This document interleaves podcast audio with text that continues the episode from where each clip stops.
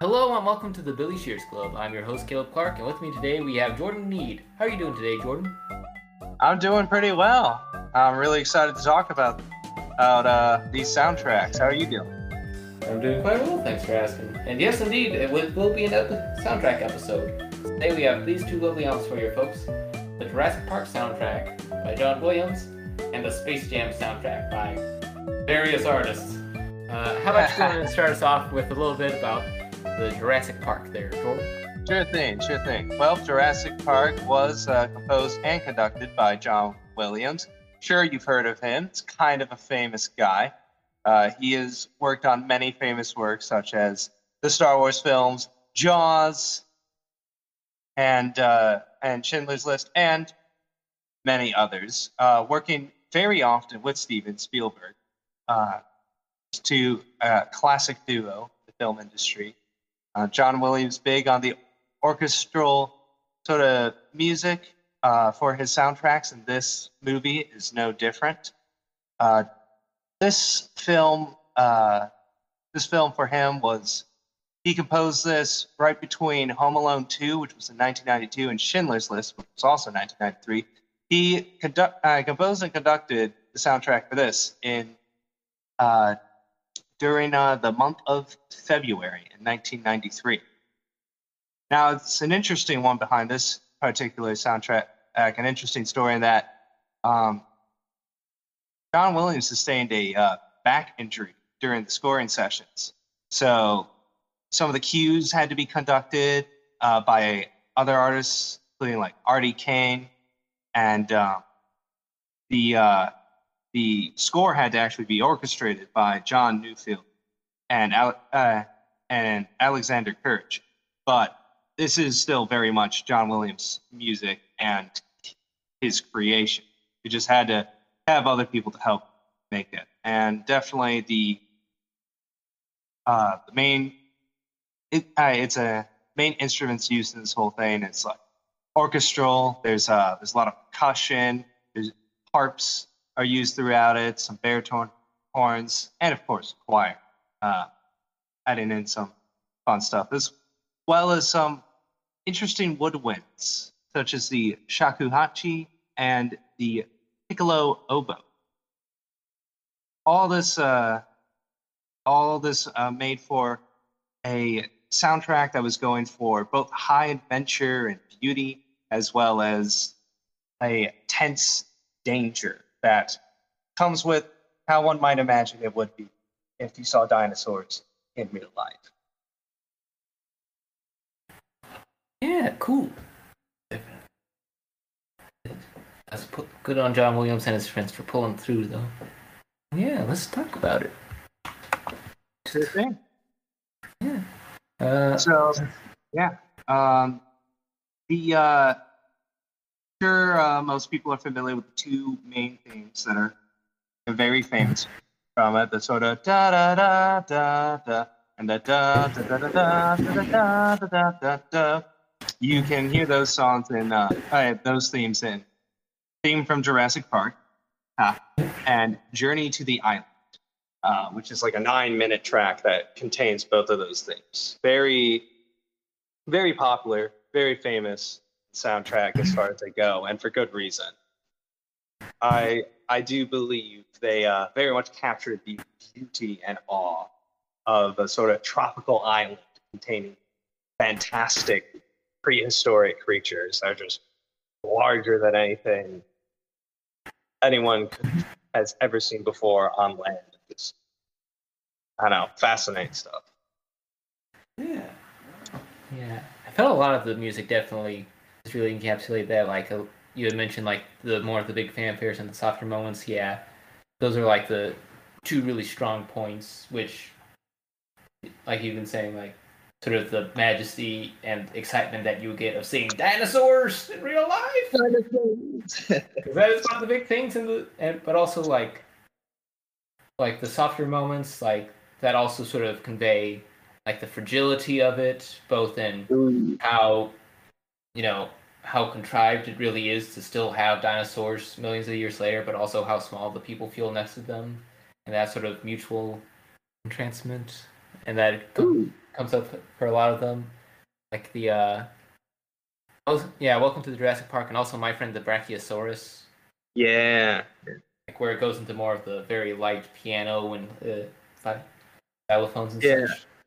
My friend the Brachiosaurus is a really nice soft one that is has uh, that has a lot of like a lot of the heart of the film sort of buried in the more subtle, slow, uh, gentler um songs on the soundtrack. But like I, I really like the way you put that of like the fragility of it all, and on on both sides of that exchange, it, it's really interesting. I think I think in general the soundtrack really uh, really fits its uh, really fits the uh, theme of the movie very well, and really uh, helps tell a little narrative of its own, of its own, and like in concordance with the film. It's like it very it starts out very adventurous, very exciting, but then there's like sort of like hinted danger going on, an incident at Isla Nublar, and the raptor attack has some that tension and danger as well.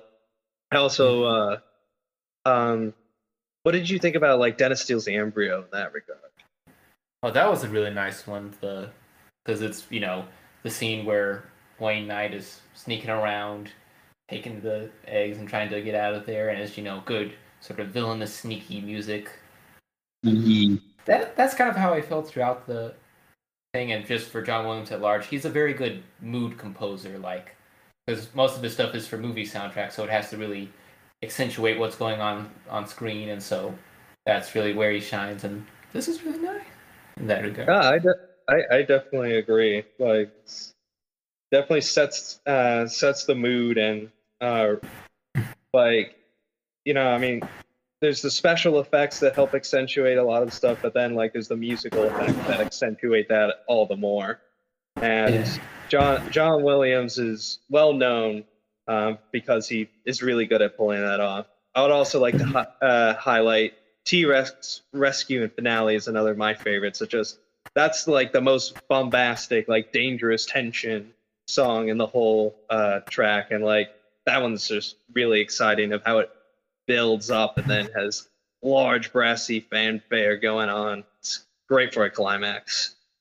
I don't know. I was like, yeah, it's definitely tenser, but I don't know. It's just I wasn't a, I wasn't personally as enthralled with the moments that were trying to be tenser on this album and trying to go a little bit darker. Like to me, they they felt fine, but like not really William's strong suit. I feel like obviously he's does great on a few villainous themes like uh, Imperial March and Jaws. But though, but I don't know, like those mo like I don't know, those just didn't. The ones on this one didn't just quite hit the same way, you know. That that's fair, and that yeah, that's that's that's a fair thought. Um, that like they didn't hit as hard. Like I personally enjoy them, but like I definitely I definitely see that as well. Like they're they're not they're probably not as they're definitely not as strong and as the more majestic as the more us and as the softer um, songs are as well. Like I personally thought they set the mood decently, but yeah, definitely definitely no Jaws uh, sort of you know, uh, Jaws thing going on there. It's like that's Yeah. not even comparable with some like with some of his other works. Yeah, like the sort of the tension here musically doesn't um, doesn't hit quite as hard. Which thankfully in the movie the dinosaurs did a good enough job themselves. Yeah, because when you see those Velociraptors come around, bad time, brother. yes. Yeah. Oh. Yeah. So, so, any other strong thoughts or feelings about this particular soundtrack? Uh,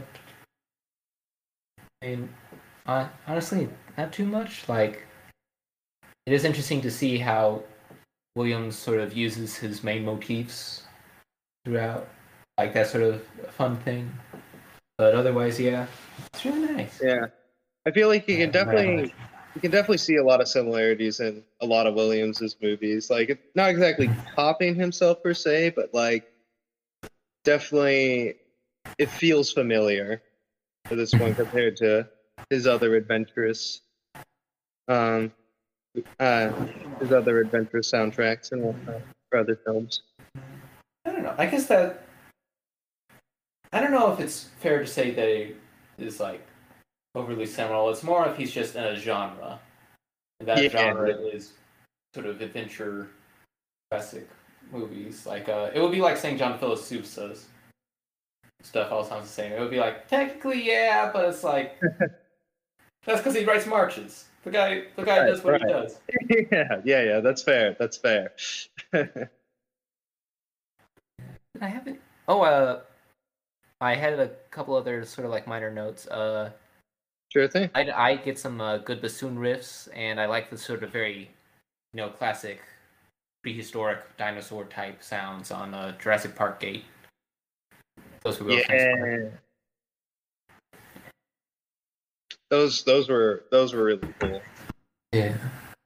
Sound effects used in the like created from the soundtrack itself is a really cool thing. And um apparently like synthesizers were used in the music as well to help uh to help pull that sort of stuff off as well.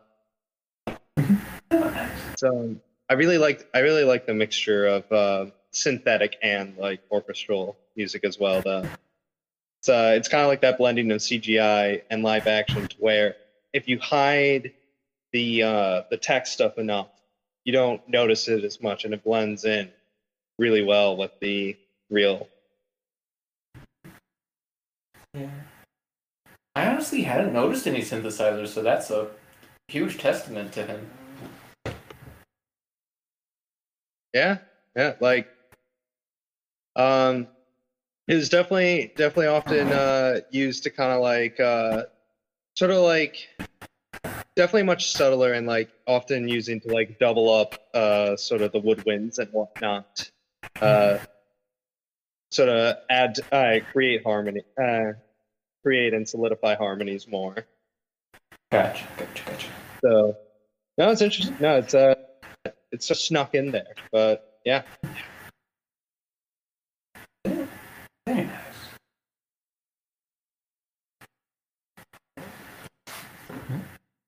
Uh, any other big thoughts? Or... so uh, any other big thoughts? I mean, it's really classic. It's really good. It was uh, nice to hear some of the other songs in the track. I feel like they get underappreciated. Um, Incident, Isla Nublar, and uh, and fun things to to listen to, look back to, uh, including uh, uh, Dennis Steals the Embryo also. It's just uh, listening to the soundtrack really puts uh, puts me in the mood of a fun adventure and like it.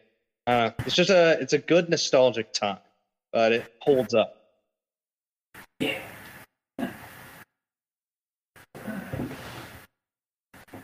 Couldn't put it my, better myself. With that being said, time for to come on to the Space Jam. So, a little background. Yeah. Uh, this All actually right. has a really fun story. So, in the early '90s, there was a Nike commercial where Michael Jordan and Bugs Bunny were playing basketball, and some bigwig or another was like, "Hey, that got pretty popular. Let's make a movie about it." And just just for reference, I went around, I did some snooping to try and see how many movies have you know started with someone seeing an advertisement and say, "Hey, we should make an entire like TV show or movie." Uh, I found about nine things, and pretty much only two of them got anywhere close to an actual feature-length movie. Those being the Oh, Uncle. Drew movie and the Ernest franchise. And there were a lot of words going around like canceled sitcoms and very minor anime. But uh, yeah. So they decided to make this That's movie where my, yeah, they decided to make this. There, well, there's also a TV movie about the California raisins, but that's for another episode. But uh, Oh yeah, boy. So, so they make this movie where Michael Jordan has to play basketball with the Looney Tunes so that they don't get enslaved by Danny DeVito. And apparently the the filming was actually a little bit tough because there were so many corporate interests involved that kept like trying to change the script and do different things. And Michael Jordan was getting kind of frustrated on set because filming a movie is a lot harder than anyone really expects.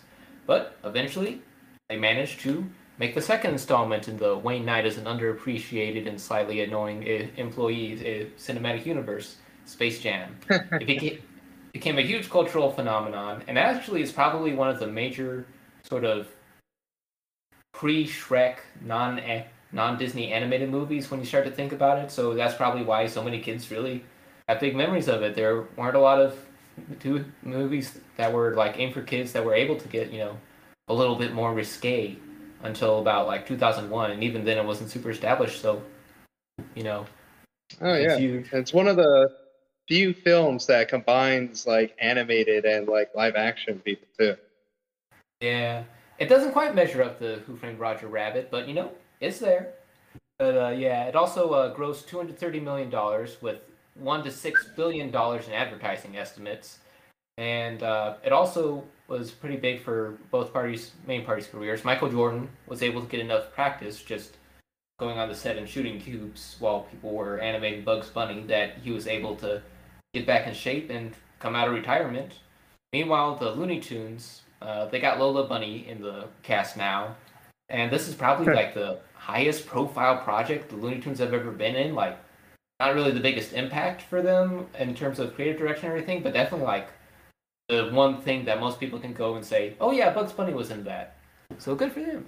And also, it ended up getting an advertising deal with I forget the company's name, but they made all those uh, gangster Looney Tunes shirts. Not actually the first hip hop Oh, uh, Looney Tunes crossover. Apparently, there in the '80s there was a uh, small hip hop boutique called uh, Mighty Street Kings who would make graffiti style T-shirts of various Looney Tunes characters. But yeah, big movie. It also had a pretty big sound. Also had a pretty big soundtrack. Uh, this one is sort of a compilation of various rappers and R&B singers of the '90s. Uh, sold six million units. Plus, uh, I, I believe I will. I can fly became a really big hit. Unfortunately, it was by R. Kelly, but yeah. And so Yeah. here we are. Uh, I don't know what what you want to talk about on here.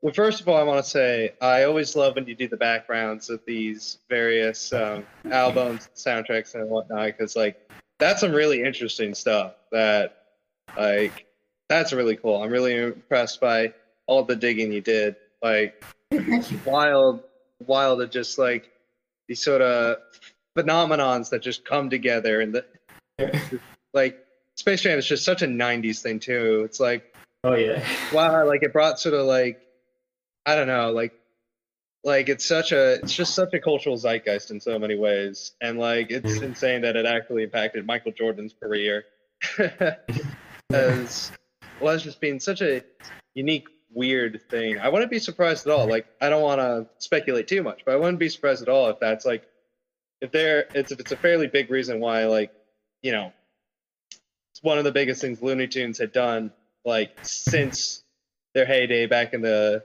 30s and 40s like you know like all the way in the 90s now they're like part of this big movie like i wouldn't be surprised that that kind of helped uh, keep them in the cultural consciousness I yeah, something new. definitely. Lola Bunny's a fun character too. Yeah. Especially enjoyed her in uh in the recent Looney Tunes shows. Which is yeah, about that was good. um, but uh, as far as the soundtrack, like it's very, like, it's like you said, it's very much a '90s uh, compilation of uh, a lot of uh, a lot of R&B, a lot of hip hop and stuff, and like a lot of the stuff is good. Like I really, I enjoy "Fly Like an Eagle" a lot. Um, I um, I enjoy uh, "That's the Way I Like It" a lot. I believe I can fly is also awesome. Unfortunately, it is uh, R. Kelly, so that's definitely Yeah. a downgrade. I do have to say, Space Jam is uh, my personal favorite on the whole track, and I always get hyped listening to it. It's it's just really fun, and it's just like it's so that uh, it's just like that perfect '90s hype energy for me. And um, I'll say like it's uh, it's interesting. Like it's uh, not the most thematic uh compilation in my opinion like it does have some like it does have some uh themes of like believe in yourself and like keep going sort of stuff and also like hey we're gonna have a good time which i feel like fits the movie fairly well Like it's uh, it's definitely not deep by any means. Yeah. And I will be honest, I nearly turned inside out listening to Bug. I uh, I had a tough time with that. I'm I'm sure some people like it, some people enjoy it. I uh, yeah, that's uh that's that's my basic feelings on the subject. Like, oh boy, Bugs Bunny rapping. yeah. Nice. Yeah. I, this was in like YouTube comments, so like take with uh, a daily dosage of sodium. But it's been rumored that Jay Z bu- ghost wrote "Buggin." But yeah, it's a Which is crazy to think. Like, really? Jay. This wasn't a you know billionaire Jay Z. This is 1996. I need to get money any way I can, Jay Z. That's. I mean fair, but like I could I could uh why would keep that one on the ghost on the ghost Yeah. writing Yeah. uh if that if that were true. I don't know. Yeah, but yeah, I, I definitely agree. It's it's a very strange compilation. Let's just say. I would say if I had to generally group them, there were about five groups I would pinpoint. There were about three songs that I was like, legitimately, this is a great song. I love this song. I like this song. There were about four of them where it's like, I'm not the biggest fan. You know, it's at best it's pretty good. At worst, it's a little bit annoying, but you know, it definitely fits the general idea of making songs for the Space Jam soundtrack. You know, they're very sure. uh, high energy and they would appeal to the mostly kid audience.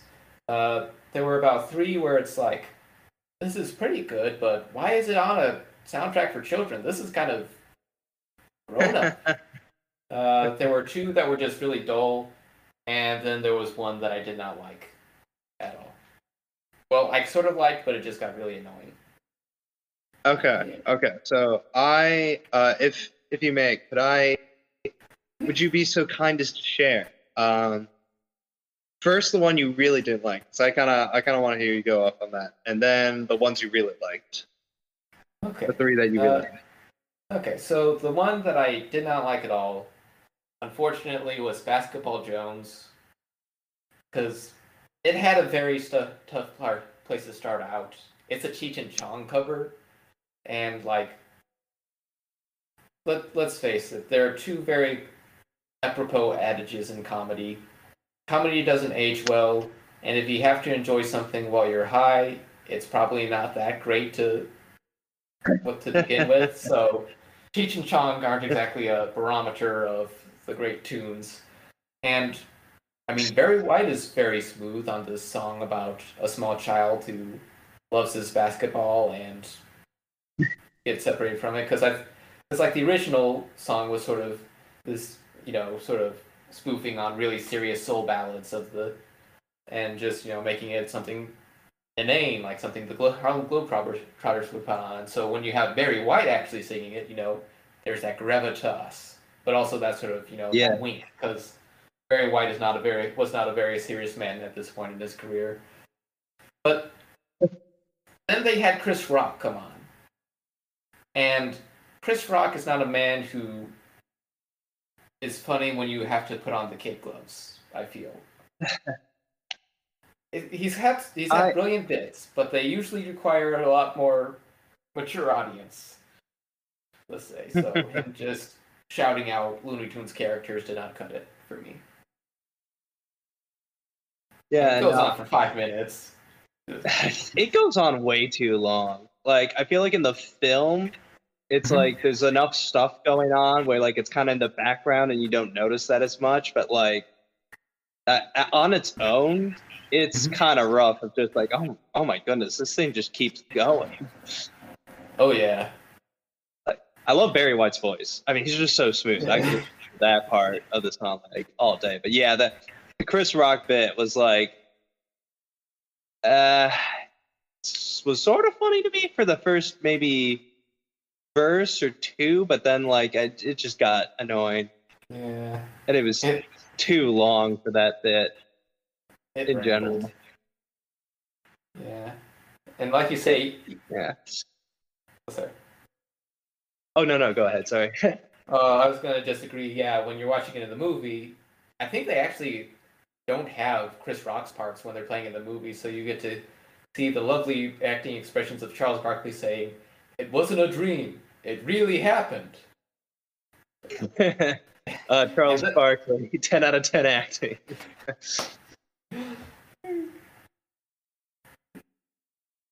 no, yeah. no, you're right. I didn't. Yeah, I don't think you do hear the Chris Rock part, and I think that was a good decision. Whoever was- um, no, that's fair. So, so your favorite ones, the three that you're like, oh yeah, I love these. All right, the two I'm with on you are "Fly Like an Eagle." That's just really nice. You know, Seal's just a really great singer, and he has that good acid jazz groove with the little organ riffs, the nice drumming. And then Biz Markie doing his old karaoke thing on "That's the Way I Like It" with the Spin Doctors. Like that's just so fun.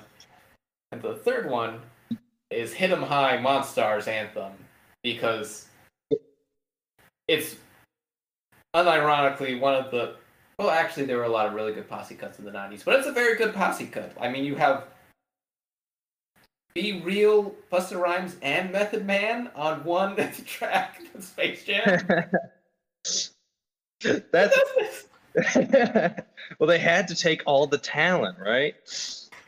yeah, that's another It's thing. They actually reference thematic. the movie in the in the thing. It, it's perfectly the bad. The Monstars stole the talent, and then they put it all together. It's just like it's Method Man even meth- references a Snake Miser or whatever Danny DeVito's name is in the movie. which is just really funny to think of. Like, how did they know each other? when did this happen? I mean, I don't know. Method Man just does really well when he has to do a, uh, you know, just a corporate sponsored song. Like his his Riddler song for the Batman Forever soundtrack, arguably even better than his his work on this. Yeah, I don't know. So, Yeah, that's oh, that's fair, and that's a respectable talent. yeah, yeah. Then yeah well, I would definitely have to say no. That's the way I like it. Definitely agree with you on that. And fly like an eagle. It's just that's really nice. Mm-hmm.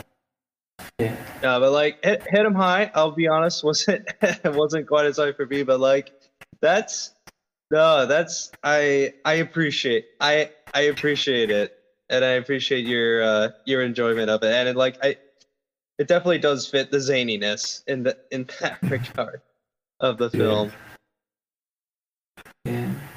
Yeah, that's fair. But uh, That's fair. I, I would definitely have to say my personal favorites were uh, Fly Like an Eagle as well, uh, Space Jam, and um, unfortunately by R. Kelly, but uh, I believe I can fly. Like those, uh, those three were just uh, like Fly Like an Eagle, especially is just a, it's a really nice sort of like dreamlike song. Um, it's kind of hopeful and stuff. It's kind of I don't know, it's nice and and and like you said, the singing is really good. And uh Space Jam for me is just so much fun. It's just I can sing along to it and like pop to it all day long. Absolute classic and like I love I love how the name is the same as the movie. It just like it just fits really well. I believe I Can Fly is also a you know, a nice pretty sort of song that uh that I feel like is feels somewhat similar to Fly Like an Evil Eagle and that um uh, just kind of like takes you uh takes you somewhere uh somewhere else in a, a bit and has, can have like a sort of dreamlike quality to it as well. Yeah. Let's see. Those yeah, Space the Space Jam, the Quad City DJ ones, that was really fun. Like like you say, a very solid jock jam. And they've already like like, like you know, very nice very good hooks. Uh the, the rapping verses, they were, you know, really fun and upbeat, sort of you know, very you know how like a lot of the nineties sort of dance songs have like the rap verses where they're not saying a lot but they say it very fast like one of those kind of verses that just keeps Oh, the yeah. party going Yeah, I felt a little bit. Oh, I yeah. that went a little bit too long. Like maybe keep it to three and a half or four minutes rather than the full five. And I also have, to probably agree, I have to agree with you on that. It it did go on a little too long. Yeah. yeah. But overall, it's it's fine. It's definitely in the upper regions for me. I believe I can fly. I'm honestly not a huge fan until it hits the the uh, key change and the chorus comes in. Like that's when it really Hmm. comes together for me. The rest of the the majority of the song, I'm like, hmm, hmm. It, it was an Hmm. inspirational ballad, and R. Kelly is not a man who sounds very inspirational. Or maybe that's me judging because of all the contextual knowledge. But he always seems a lot more. I mean, yeah. doing the steamy stuff than the dreamy stuff. You know. Right, right. No, that's fair, and it does it does make me it does very much lower that song in my eyes as well. Like almost regretfully enjoy it. I'm not Yeah. I'm not one of those people who's really able to separate the art from the artist very well. it's like when I know, it just like it paints it that way. Yeah, yeah. There's, I don't know. I don't. I'm still not entirely sure where, I, and on that I'll have to do some deep pondering and probably throw out my David Bowie CDs. it's I mean, you know, it's tough. It's tough. It's uh but uh what do you what do you think about Buggin? It wasn't in the movie, but was on the soundtrack. You know, you know, it is. It is a very dumb song. I have. I have to be honest. It's. It's Bugs Bunny having a rap song. It's. It's a very silly thing. It's. But like, and also the beat sort of changed the sample, old school incidental music from Looney Tunes, but like, it's actually not entirely terrible to me, at least. Like, of all the classic cartoon characters, Bugs Bunny seems the most likely to be in tune with hip hop because you know he's an unflappable rogue who engages in wordplay and like dupes his opponents. That's a very sort of you know old school hip hop mentality as opposed to others who have tried their hands like uh Batty from Fern Gully or Mickey Mouse. They don't listen to rap. But Bugs Bunny is- listens to rap. Or at least he listens to Big Bad Daddy Kane. Like he listened to the rappers in the '80s, and it's like this is real hip hop. Oh yeah.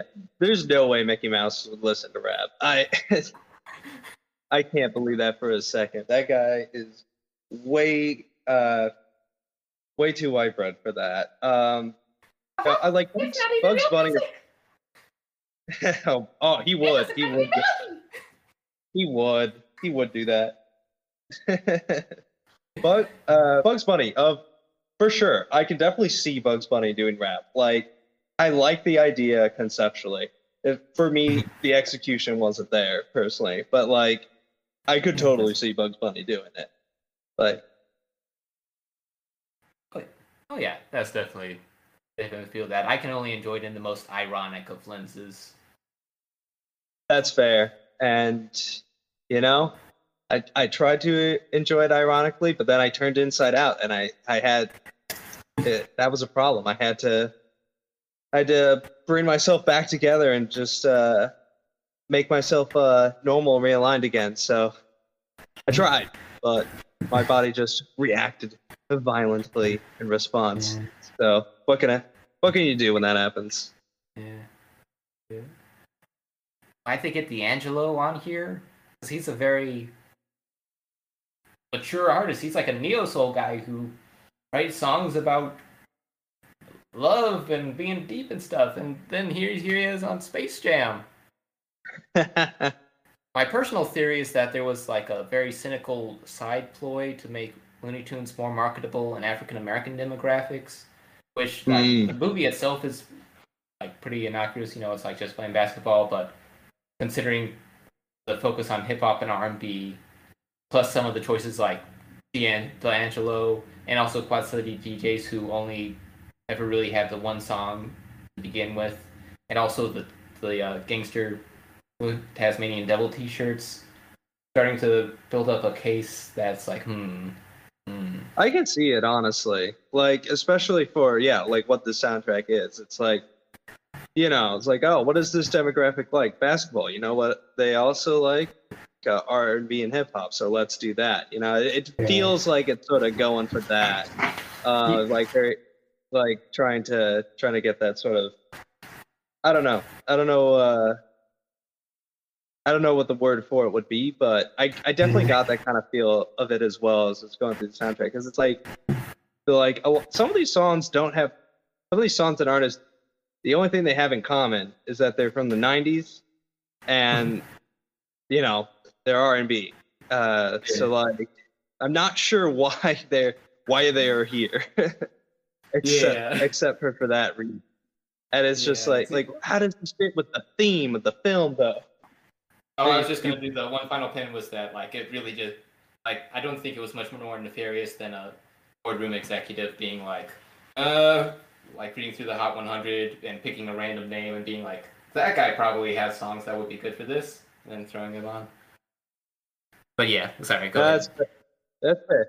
Probably probably not some deep conspiracy thing, but like you know, it's interesting. See patterns, Yeah. try to be like, hmm, Yeah. we're thinking about this. Uh, all right. I mean, I guess for my final notes is like, uh, I enjoy the soundtrack. Um, like overall, I would Mhm. say it's uh middling, but there's some really like nice high points that I really enjoy. And there's um, and it's and it's a fun time. It's not trying to be anything. It's not. It's not trying to be like much. Uh, it's not trying to be deeper than it is, but it is uh, trying to be a good time, and I would say it succeeds at that. Yeah, it's definitely a really fun one. Yeah, like exactly what you say, like high points and like as long as you don't take it too seriously. And mo- mostly I stick to you know my personal favorites. That's part of why I picked it because I wanted you know there's not really any other project that has "Fly Like an Eagle" by Seal or some of these other songs. But yeah, it's really nice time. All right. That's and very speaking, Speaking of time, that's about all the times we have for today, folks. The albums we listened to were the Jurassic Park soundtrack by John Williams and Space Jam soundtrack. I'm Caleb Clark. And I'm Jordan Nied. Thank you for coming to the Billy Shears Club. Bye.